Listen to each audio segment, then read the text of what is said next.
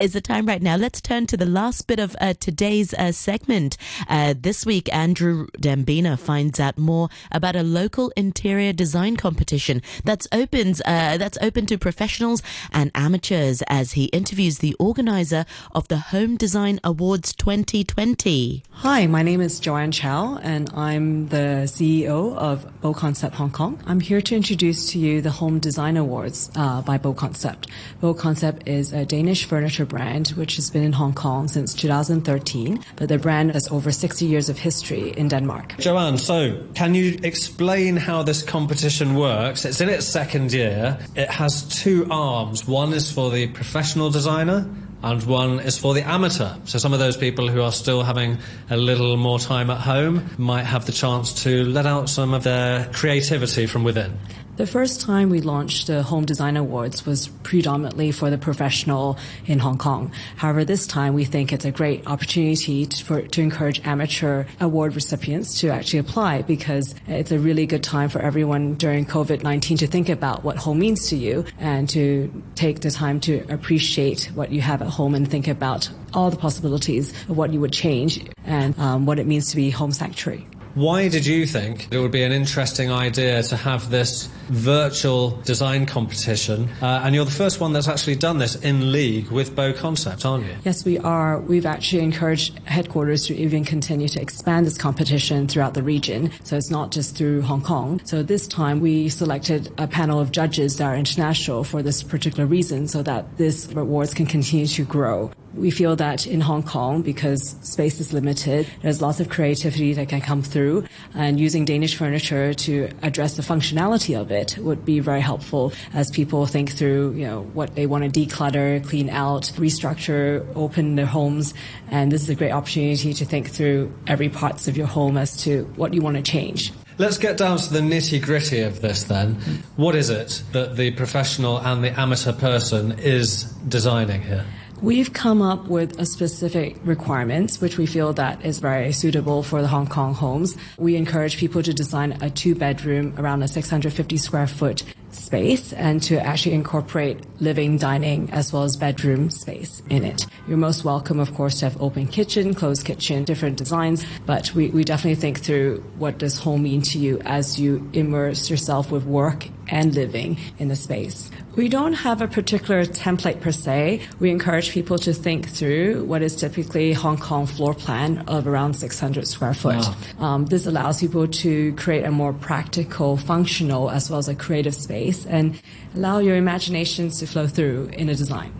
Last time we had the awards, we asked participants to include a study, a bedroom, a living room, a dining room, and also incorporate a kitchen into a 600 square foot space. This time it's more open ended. Even though the space part is very much constrained to around the 600 parameters, we actually open it for your imagination to think through. Do you want to work in a living room? Do you want to work in a bedroom? Mm. How is your space construed? That's different because our homes are evolutionarily changing yeah. as we speak. There are some other places in the world where space is at a premium. Paris and New York always come to mind. But is it a trend globally or a very Hong Kong thing to have this multi use of space? This is the reason why Danish furniture actually fits very well in a Hong Kong home. Scandinavian living is about multi living use of space. Most homes in Scandinavia is actually around two bedrooms, even for a family of four or family of six. You live in a much smaller square footage home. Urban living, in a sense, is very much two to three bedroom maximum. And they use it for various reasons, you know, working from home and kids' play area is right next to a dining room area mm. as it is in Hong Kong. And that's the reason why we do have also sleepers in a sense that you can have a sofa that also becomes yeah. a bed. And we encourage people, if they were to sleep over, to really just crash on people's couch. now, you mentioned to judge these entries, some of them from the professional designers and some of them from the amateurs. Mm. You have a panel of international judges. Who have you got on the panel? We're very excited to have people from Europe, UK, as well as in Hong Kong. We have James Law, a Hong uh, Kong architect. Cybertect, he likes to call himself, doesn't he? Yes, he does. He is a technologist as well as an entrepreneur, so we're excited to have him on board. Yeah. We have Renee Hogard, a designer from Denmark. She actually works closely with the headquarter team to come up with some great design pieces for us. Mm. In the UK, we have Alex Lawson. She is a renowned and promising interior designer designer, and uh, she has her own studio there. And then in the U.S., we have Clarissa Richardson and Haidar Sadaki. They have a design and architecture practice in the U.S. in L.A. Through the nature of the work that you do, do you have connections with uh, designers all over the world, or did you source these purely for this competition? We sourced it purely for this competition. We wanted to have some that were architects, some that were interior Yeah. designers, and some that were product designers. So you have a little bit of mix from US, Europe, and of course Hong Kong. The competition has been running since last month, about the middle of last month. How much longer do people have to get their entries in, and in what format are you asking them to be submitted?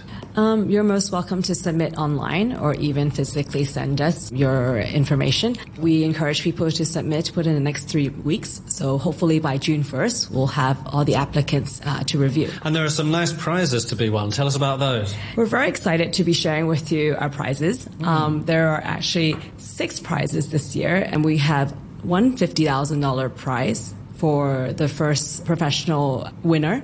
Yep. And we have uh, two $20,000 prize for the runner-ups to the professional category. Yeah. And we have three $10,000 prizes towards products for the amateur award recipients. So we're very excited about the prize that's currently on offer. And secondly, we're very excited over the fact that we'll push forward for press coverage as well as exhibition opportunity. So, three amateurs will win $10,000 each worth of uh, furniture and furnishings. Correct. That's a great incentive. On what sort of criteria do you expect the judges would mark someone the best? Well, of course, you have to use predominantly our products to think about space. We look at functionality, which is a part of the Da- Danish DNA. Uh, we also look at your creativity as well as practicality in a sense that you've thought through why people are using this piece of furniture, what makes your home a sanctuary. And the sanctuary part really has to be brought out in this creative process. And are they also specifically designed to best fit the Hong Kong environment, or could they be an urban sanctuary anywhere in the world? Because BoConcept is really an urban brand, Yeah. it emphasized that we have more in connection with those that live in Tokyo, London, New York than we do with, let's say, a suburb in the US. Um, we definitely emphasize to bring the indoors, outdoors home as, as a part of the DNA. Urban cities are very similar, hmm. so that's why, you know, having Alex from London and Renee from Denmark and of course others really help us actually think through what is urban living like there and what's urban living like here and how we can connect. Now, have you had a sneak peek of any entries that have been coming in so far? I have, and of course, we're really excited because everyone can be very creative during this process. Being at home allowed for everyone to think through what it means to be at Yeah. home and to add little elements. Some, of course, you know, have children. We have interior designers mm. that, of course, have been homebound to work and live at home. So we have entries where it involves a bit of creative thinking about Good points. Lots of people have been spending a lot more time at home. Do you think that the multi use space has come more to the fore during this period because of people doing video conferencing, e learning? Does it make suddenly having a high tech IT area in the home even more important? Yes, it does. One of the biggest conversations we've been having in the office was what is a nook? Because really, a lot of people who work at home needs a small area that they can call their own, whether surf on the internet or to work or to take a conference call from. A nook in Hong Kong is not the most popular thing to have. We definitely see it as a part of the design So, with everything that's happened recently, with people staying at home more in isolation, if not quarantine, do you think that there's going to be a lasting effect of communal areas, whether it's kitchen and dining, that people might think, hey, I like having this interaction with my family around this area, and it might make an effect on interior design? I do. I do think it has a lasting impression. I think when families, of course, get around a dining table, now they're looking at gathering around the kitchen to actually cook. Yeah. Um, comfort eating as well as comfort baking has been a part of the COVID 19. Certainly has.